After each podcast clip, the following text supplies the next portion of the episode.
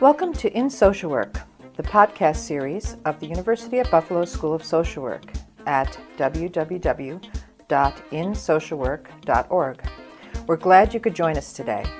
The purpose of In Social Work is to engage practitioners and researchers in lifelong learning and to promote research to practice and practice to research.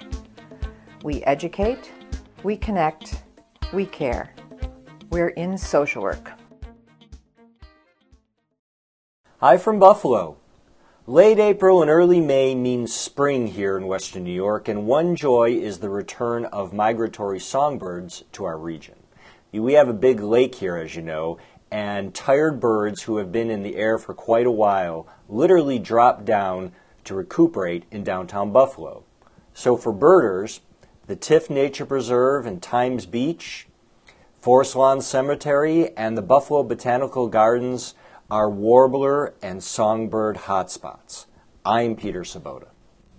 In this episode, our guest Lynn Thomas describes equine assisted psychotherapy, or EAP, an experiential approach that integrates horses in the treatment experience.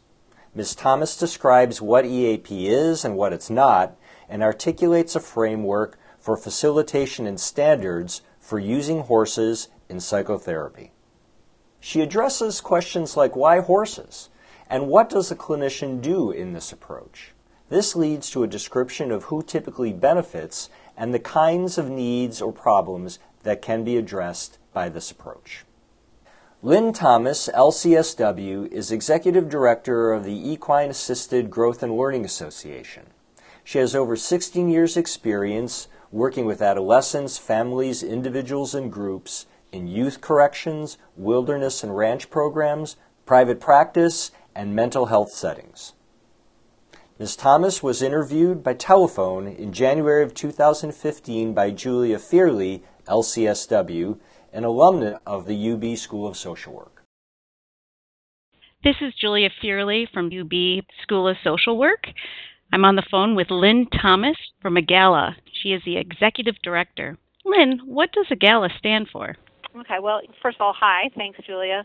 And EAGALA is the Equine Assisted Growth and Learning Association.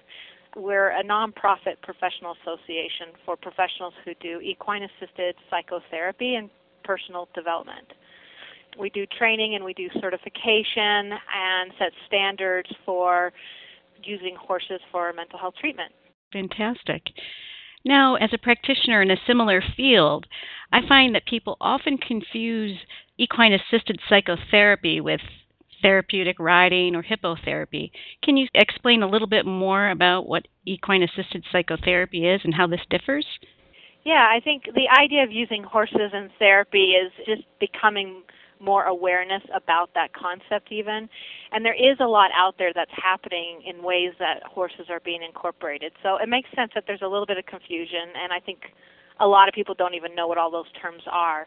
I think the main focus to think about and when people are looking into these kind of services is what is the goal what is the service being provided. So hippotherapy is a term that's used for using horses for physical therapy or occupational therapy or speech and language therapy, and it involves licensed professionals in those areas.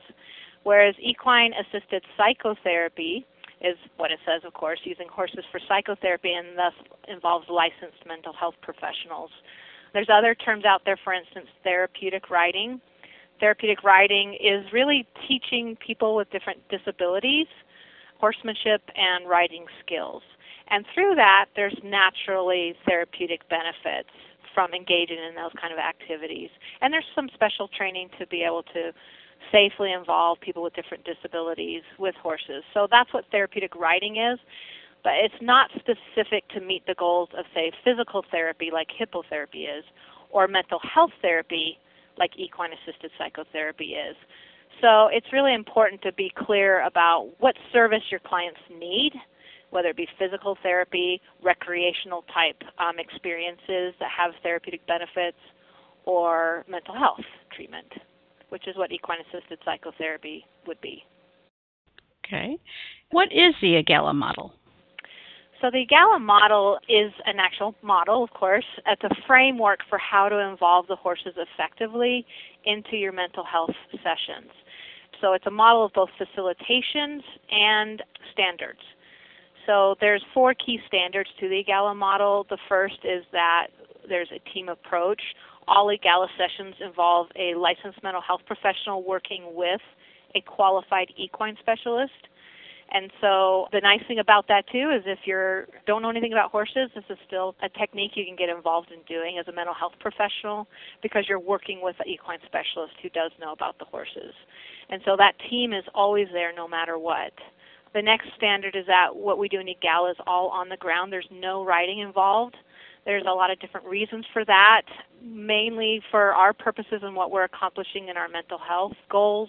We don't need to get on the horse's back the value of the horse on the ground is that they respond naturally to the messages the clients send them. And so we want them to be able to be themselves. And that's one of the values of working on the ground with the horses. Not that there's not benefits to riding, but what we do in EAGALA is all on the ground.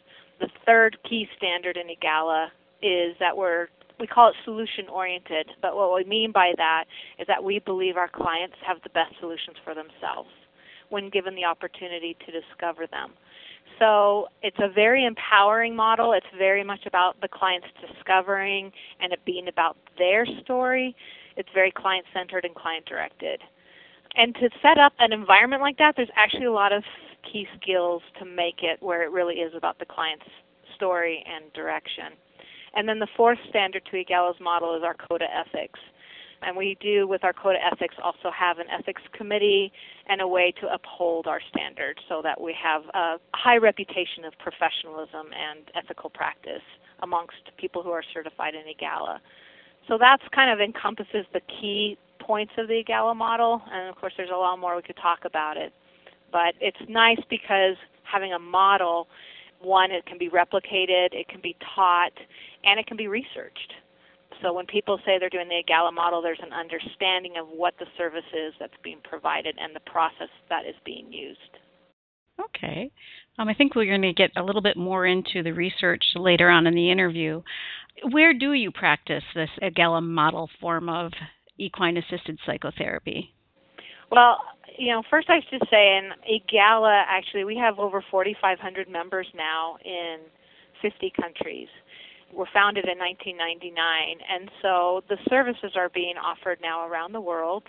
And of course, as far as the logistics of doing this work, it's a little bit more challenging because we have two professionals a horse professional, the mental health professional, and then we need the horses and the space to do it in and a space that's confidential. So there's a lot of logistics to working out how to do this work, but there's horses and there's horse facilities all around the world. And it seems to have been a model that's crossing cultures, and no matter what language, what culture, it's been a model that's been embraced and working out really well. This is really exciting. How did you choose this work and why? Well, my background is mental health. I'm a mental health. I'm a licensed clinical social worker, actually. So, yay, social workers. And I actually don't have a background with horses. I like to share that because I like to encourage people that even if you don't have a background or even interest in horses, this is something to look at. And the reason I got involved in it is because I saw it work. I saw it change the clients I was working with in a way that nothing else I've experienced has done. I do have a background doing a lot of experiential approaches. I worked in wilderness therapy quite a bit, did a lot of ropes courses, and I've just always been a big believer in the concept of doing versus just talking. And so when I started doing the work with the horses, I was like, "Wow, this is this is amazing," and that's what got me excited about it. So that's the main reason why I do it, and I encourage people who haven't checked it out to to check it out and learn more about it. Lynn, do you have a story about how EAP has helped somebody? Yeah, I mean, there's a lot of stories that can be told about how they help people. Just to kind of give an example of what we might do, and then I'll follow that up with a real client example. For instance, just when clients first show up, just inviting them to go out and do something with the horses, whether it be even just meeting them. If they're having issues with relationships, well, here are a bunch of relationships in this space that they can go out and start. And through that, we are able to watch how they start those relationships, how those relationships develop, and those end up becoming parallels to exactly what's going on in their life. And the horses respond to what they're doing and how they're doing it, and that gives information then. Whether they walk away, whatever they do, it gives information about the client's intent, their feelings, their behaviors, and their belief systems. And the other neat thing about it is that the horses just end up playing out exactly what's going on in their life. And so, for instance, one example was we were working with a lady, she had had her kids removed from her home, and she was just choosing to walk the horse around the space. And as she's walking the horse around, the horse started nipping, meaning kind of put its teeth on her arm a little bit. Just kind of gently, not hard or anything, but, you know, kind of started doing that. And at one point we stopped and said, hey, what's happening here? And she goes, well, it means he likes me. And we're like, well, okay, we'll just, you know, know that at some point, if it continues, it could increase in the bite. so she's walking around, he's doing it more, and she's like, oh, it's because he likes me, it's because he likes me. And at one point, he nips on her, and he kind of holds her skin in his teeth. And we said, whoa, you know, what, what's happening here? And she goes, well, I know it's because he likes me, but I don't like this anymore. Well, this was a horse who had never done anything like that before, but this was a domestic violence situation. And it was really interesting how this horse played out exactly the dynamic that was going on at home with her and her belief systems. And so then she was able to start working on, well, is this okay for this to keep happening? And then she's able to work through that and get her own identity, her own beliefs about how she's going to stand up to this and what she's going to do with it if she doesn't want it to continue anymore. So it was neat to then watch her process. And that was the key to this. It was her process about how she's going to choose or when she's going to choose to say, and this is enough, and this is how I'm going to stop it. And she's able to work through that in a very emotionally safe environment. That's really amazing. Why horses? Why not dogs? Well, we get that question a lot, and you know, I think the thing about horses is several things. One is they are a prey animal, and as such, they are very responsive and aware of what's going on in their environment, and they respond to that. They are not there to get our approval, they're not there to please us. They're there just to be themselves and their survival instinct, and as such, they respond to our nonverbal messages. Whereas dogs are different that way. Dogs kind of have a tendency to like to have a relationship and please us and do what we ask a lot of times in exchange for a treat or a pet or something. Horses aren't necessarily that way. They're just going to be themselves. It's just like any relationship, it really takes some work, and we have to be very clear in what we're doing and how we're doing it in order for them to respond the way we want them to, just like people are. And so it's nice because clients learn that if I want this relationship to change, I have to change myself. So that's one of the benefits of horses. The other is that they're large. and so their size adds to the experience because it can be a little bit scary. And confronting that fear, again, is a part of what we're working on in our lives of approaching what we're scared of and how to work through that. So that can add to it.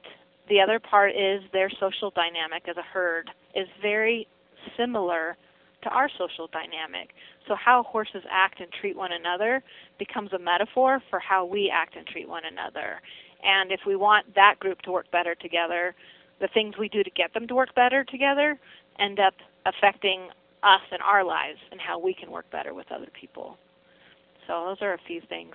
There's probably more. I mean, I could keep going on, but one other thing I was just thinking they're also very it's very physical. I mean you're moving your body you're involving your body in a way you know and you're doing that with dogs as well.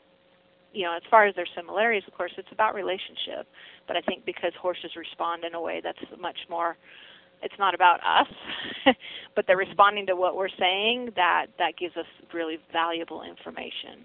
That's really interesting can you tell me a little bit more about the role of social workers in this work or the mental health specialists and, and how they work with the equine specialist? Yeah, it's a really neat opportunity to work. Personally, I've always enjoyed working with co facilitators. I feel I learn a lot working with a co-facilitator. I've always enjoyed group work. And doing this work is really like group work all the time because even if you're working with an individual client, you have all these horses out there that cause this group dynamic. And so it's nice having a co facilitator there, having two sets of eyes. There's a lot to watch, there's a lot to be aware of with physical safety and emotional safety for both horses and clients. And so you're both there to be able to handle all the dynamics that are going on and be conscious of it. It's also nice because there's so much countertransference that can happen, especially in this type of work. It's very powerful and it brings up a lot of our stuff. And having that person there to kind of check and balance each other, I think, is really valuable. And then as far as their roles, I mean, the horse specialist is very much a co-facilitator and very much involved from the standpoint of really paying attention to the horses and other symbols in the environment. In the EAGALA model, we look at the experience is a story and that that's their storyboard and that the horses and everything else in the environment are characters in the story. And what those characters and horses are doing, we at times when we step in and talk with the clients and, and hear about their experience, they're sharing their story, and we then reflect back some moments that happened out there that relate to what they're talking about so they can look at it from another outside perspective. So, as the horse specialist is watching all those things going on, the social worker then is building off what the equine specialist is bringing up. We're taking it to another level as far as depth with what's going on in the client's life or helping the client continue on in their story with it still being their story. So it's very much a team flow, and I've been doing this work for about 20 years now, and I would never do it without my equine specialist. Thank you. Now, you mentioned earlier that somebody, a social worker with no background in horses, can do the EAGALA model. What does it take for a social worker to become certified in EAGALA? basically there's two three day courses there's the part one and the part two and with that so you take those two courses there and they are hands on and then you also submit a professional development portfolio that indicates how you meet the mental health standard which is being a licensed mental health professional. So those three things is what you can do to actually gain your initial certification. EAGALA requires you to do continuing education because there's always a lot more to learn. And so every two years you do 20 hours of continuing education to keep getting more learning in the model. So it's renewed every two years that way. Great. Now, are those CEUs, are they NASW credits as well? They are. We are approved provider for NASW. So that's nice because you can come to the EAGALA training and do this really interesting exciting, rewarding modality, and it gets you kind of outside, and you also are learning a lot. Fact, with the EAGALA model, we have a lot of our participants tell us that it has actually transformed what they're doing in the office as well. So it's really beneficial for multiple reasons, and it's really nice because you get 20 CEUs each training through NASW. That's wonderful. Now, is this work covered by insurance if a social worker from an agency were to refer clients? It is. Again, it's covered because we're doing psychotherapy. And so if you, as a licensed mental health professional, are allowed to bill insurance and you're following all the rules and regulations for psychotherapy sessions, that is the service we're offering. The EAGALA model is one of the modalities we're using just as if we were using Sandtray or play therapy and cognitive behavioral and all the different modalities we're using in our sessions. So this is a psychotherapy session, and that's key to this, and that's how it is billed. Okay, that makes sense. Who are the clients that most benefit from EAP? You know, I think it really pretty much I know I could be biased here with that. I think it helps everybody because it is about doing, not just talking, and people experience it. They are just, it's hard to even explain how powerful it is for people. But certainly, my experience too has been it's really helpful when you're working with involuntary clients or nonverbal clients. And involuntary meaning like, you know, adolescents who really don't want to be there, or people who are in the criminal justice system, or addictions, or people who really aren't looking to change this can be a very beneficial approach because it comes at it in a way that again, it's learning through the experience and they're growing through the experience, whether they wanted to or not. And so it's not relying on talk, which so many of them know how to to talk the talk. And then as far as the nonverbal, yeah, I think people both whether it be age wise, personality wise, or culturally, it's not a fit for everyone to sit in an office and verbally and consciously share about what's going on in your life. And that's why things like Sandtray and play therapy have been developed. And so what we're doing out there is very similar to those kind of approaches. So it's a lot of the nonverbal experience is making the impact. And whether the clients want to share what's going on behind it is up to them. But the learning and the insights are still happening. Gotcha. Are you doing any work with the military or veterans? Yes, absolutely. The military has been a wonderful area that has been growing in both the interest and the openness to this. I think, again, we're talking about being a very experiential, hands on approach, which I think probably fits very well for a lot of people involved in the military. And it's also as a nonverbal approach and a lot of about relationship and connecting that it has been very powerful for military members who are going through this approach. So it's definitely growing. EAGALA has a designation that we created as a standard called EAGALA Military Services. We did that because we do feel of, it is so important for people who work with the military to understand and know that culture. And that's part of our code of ethics anyway as social workers, that we stay in our scope of practice. However, we also wanted a way to kind of also help put in a system so people would know, yeah, they have background and training with the military and the military culture. So people can look for the EAGALA Military Services designation.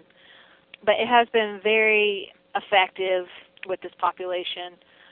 A lot of the feedback we get is how much I've been amazed at how much time they spend just wanting to hold the horses. And you know, sometimes as a social, we're like, is anything happening? Are we doing our job? are we doing our job? And yet, they come back, and the feedback we get a lot is this feeling of feeling so disconnected from themselves that somehow that act, that physical act of connecting with the horse, is helping them connect with themselves. So that's been interesting and really neat to watch. And yeah, they get to work through a lot of those things in their time frame and in a way that is emotionally safe. So they don't have to talk about things that they are not ready to talk about. But it's interesting too that how many clients talk about things to the horses that they would never talk about with a human. And that's a start because that's where they are at and that's where they start. And you know, that works. Now, are you primarily dealing with post traumatic stress disorder with the military or are there other issues? that's probably the primary is that. However, yes, definitely other issues, especially addictions, family relationship issues, family families in general, working with the families are probably the biggest areas. And I shouldn't say just PTSD. A lot of it is just transitions and stress, combat stress or just stress. Sometimes being home is more stressful. So it's working through those kinds of things you mentioned families, you know, helping them connect back or work out issues with their families. Does EAP have a role in strengthening families? And if so, can you elaborate on that? Yeah, the neat thing about what we're doing in the EAGALA model, especially too, is a lot of it is through the metaphor. And the relationships between the horses become a metaphor for the relationship between the family themselves. And so, next thing you know, and this is all, again, from the clients and what happens from their experience out there.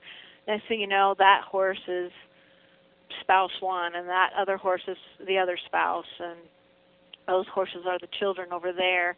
And as they are able to project outside of themselves onto the horses and see it from that outside perspective, somehow that's really effective. And next, the horses will play out exactly what's happening in their relationships. It's you know, again, it could be just the nature of projection, or whatever, but the horses tend to do things in a way that people like that's exactly what is happening. And if they wanted to change, then they can actually physically go out and start making changes and then the family relationships end up changing. So that's some of the value of this is that ability to work through things in a way that is projected out of themselves. It's put in a very physicalized way, what's very sometimes abstract inside of ourselves, and they can work with it, they can change it, and the horses respond exactly what's going on for them. I understand that you have teams that are working with many families and first responders in both the Newtown, Connecticut tragedy and with the factory explosion in Waco, Texas. Can you share what that experience has been like? Yeah, I think that this work has been really effective in general with trauma, any kind of trauma. And so when you're especially talking about community community traumas from different whether it be natural disaster or terrible situations that have happened, it just provides another way to help people work through their healing process. And it does it in a way that fits for people who just need kind of this experiential place to go to. The connection with the horses seems to really help, and it seems to move them forward in their healing process in a way than what I've experienced or what we're noticing even in some research of sitting in an office. So there's just a lot of extra benefits because trauma is a very much a physical as well as emotional experience. So having an intervention that addresses all those areas, I think is really beneficial. So, and you're thinking about Newtown with the children. Again, it's a wonderful sand tray play therapy approach where the characters are big and they're alive and they respond to you. So it adds this extra dynamic that is really, I think, interesting and beneficial. Right. Now, do you do any work with corporations? We do. There's a lot of our members who do this with corporations. Any kind of personal development or organizational development, this is a great way to learn about ourselves and to find solutions to things that we're trying to work through in our lives. So, yes, that's definitely another area. We are starting up uh, what we call EAGALA Corporate Services, which is training and skill sets focused on working with corporate groups and individuals in that area. Great. What mental health or behavioral challenges are best treated with this model? You had mentioned earlier about trauma and this being very effective for that. Is that what you would consider one of the best challenges that are treated by equine assisted psychotherapy? Yeah, I think that'll continue to be discovered, but we basically do have members working, I think, with every possible diagnosis out there and practically every possible personal development goal. So, trauma, addictions, eating disorders, depression, anxiety, family relationships, learning disabilities, and um, criminal behaviors. Those are probably some of the real common areas. And I think because some of those clients can be more challenging as well, so there's probably been a more openness to this. And yeah, this actually really is a great way to reach some of those more difficult to reach clients. Why do you think it's so effective for these kinds of clients that we have? Yeah, that's a very good question like I said, I think it's a very different environment, and the horses add this dynamic that seems to impact people in a way that's different from other scenarios and situations. So I don't know if I have the answer to the why yet.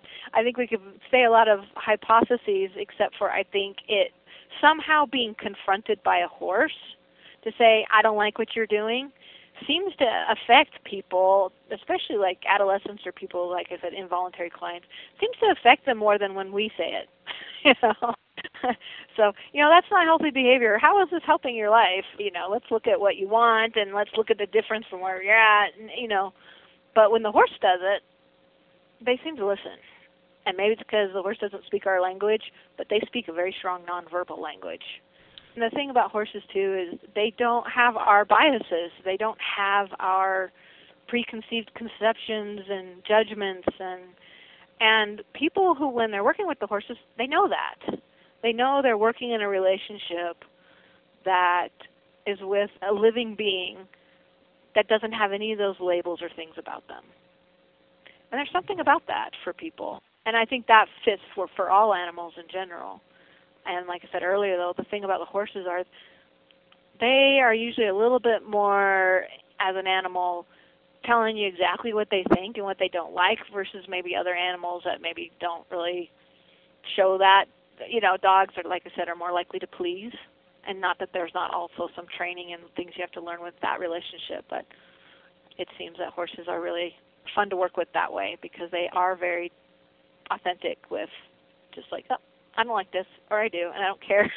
I don't care who you are or how much education you have or how much money you have or not so the old adage, a horse never lies. Yeah, exactly. I mean, and will they say that? I guess we really don't know whether they lie or not. Perhaps in their own language, who knows what they're really doing. But for us, whatever they're doing seems to, um, they are responding to our nonverbal messages without all those other human things that we do when we respond. Now, earlier you mentioned research. Can you share some of the findings or statistics that equine assisted psychotherapy works? Well, there is some preliminary research out there. There still is a lot more that needs to be done.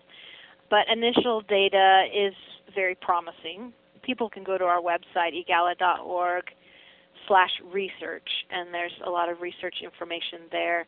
There was a recent study that came out it's on our website, and that was very promising because it had some control groups, and it, they found that the EAGALA model, as compared to dog therapy and psychoeducation and control groups, was significantly better at or made a difference in reducing aggression in psychiatric inpatients. And so I thought stuff like that is coming out that's starting to give more of the statistical support about yeah what we are seeing anecdotally and why clients are referring and why this is growing is is yeah there's starting to be more and more data to support that anecdotal evidence. That's really encouraging. Do you have any strategic partners to help further this work? And are these programs available in any universities? Yeah, there is definitely a lot more universities becoming interested in introducing their students. At least some are even offering courses in it or some are just making it part of a course to introduce the concept of it. So it is growing that way. EAGALA has a textbook that we have endorsed for those kind of programs for people who want to introduce it into their university settings that way. As far as strategic partners that's something that as an association that we are continuing to develop. We have a partnership, for instance, with the Lone Survivor Foundation. The Lone Survivor Foundation does military retreats. Some are for the military service members themselves, some are family ones, some have different focus areas, whether it be PTSD or sexual assault. And they use the EAGALA model as a primary part of their retreats and we have a wonderful relationship with them and working to when they leave the retreats they want to continue their work at home using the EAGALA model and we're able to help support making those services available so they can continue at home in their own treatment process.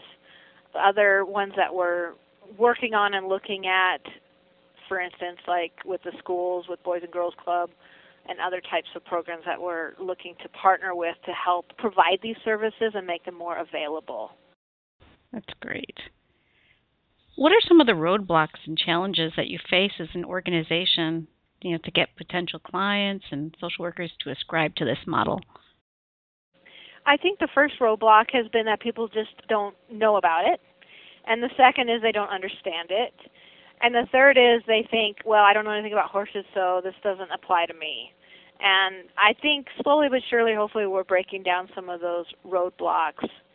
That the biggest way that it, the roadblocks are getting broken down is just when people come and experience it themselves or watch a presentation of it. Then it starts clicking like, oh, wow, okay, I see how this can work and how this can be beneficial.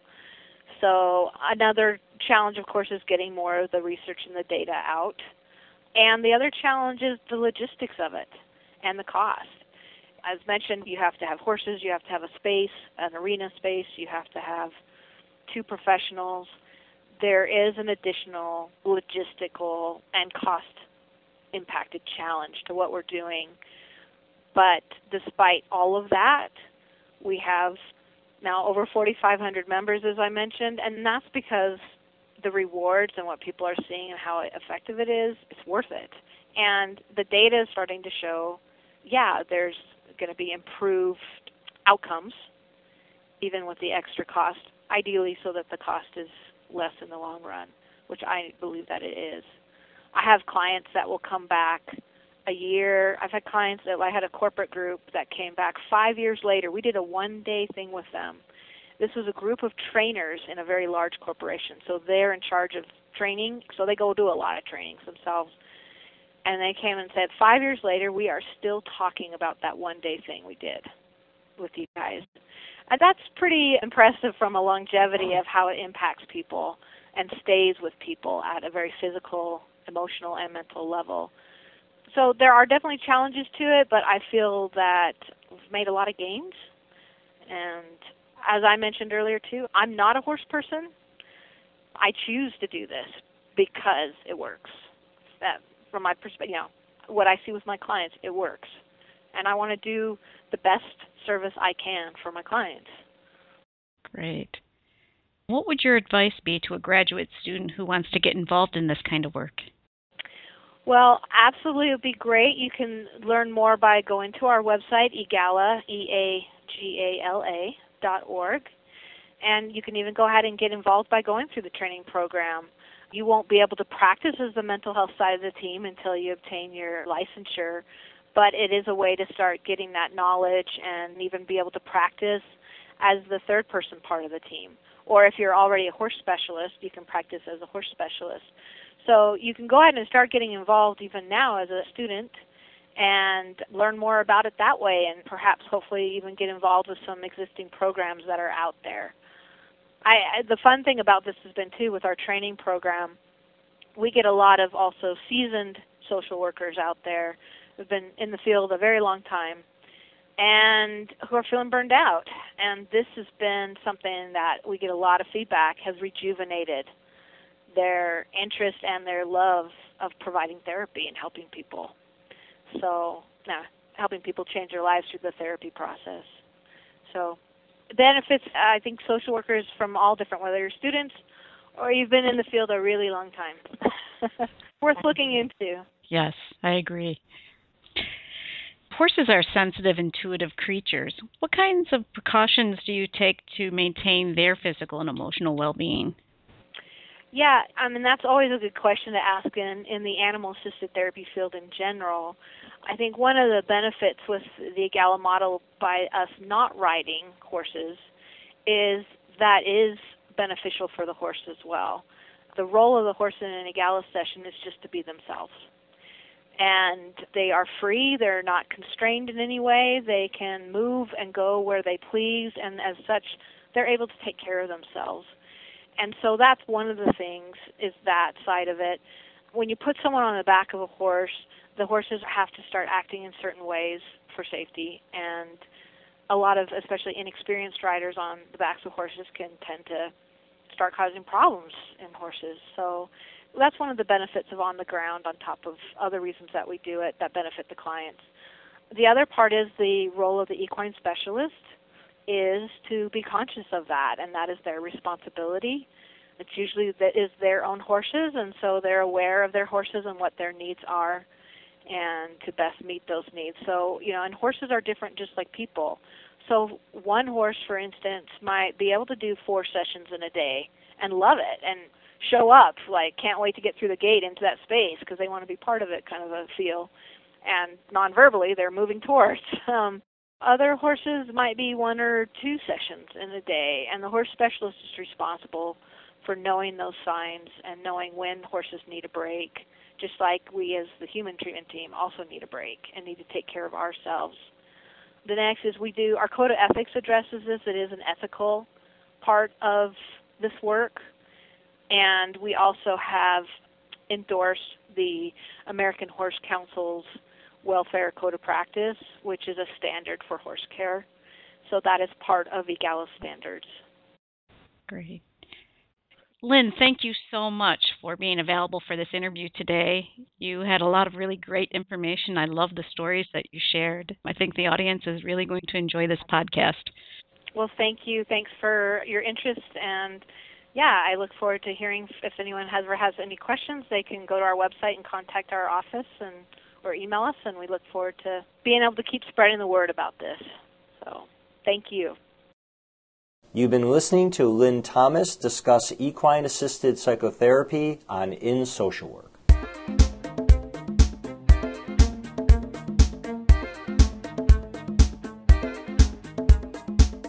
Hi, I'm Nancy Smith, Professor and Dean of the University of Buffalo School of Social Work. Thanks for listening to our podcast. We look forward to your continued support of the series. For more information about who we are as a school, our history, our online and on the ground degree and continuing education programs, we invite you to visit our website at www.socialwork.buffalo.edu. And while you're there, check out our Technology and Social Work Resource Center. You'll find it under the Community Resources menu.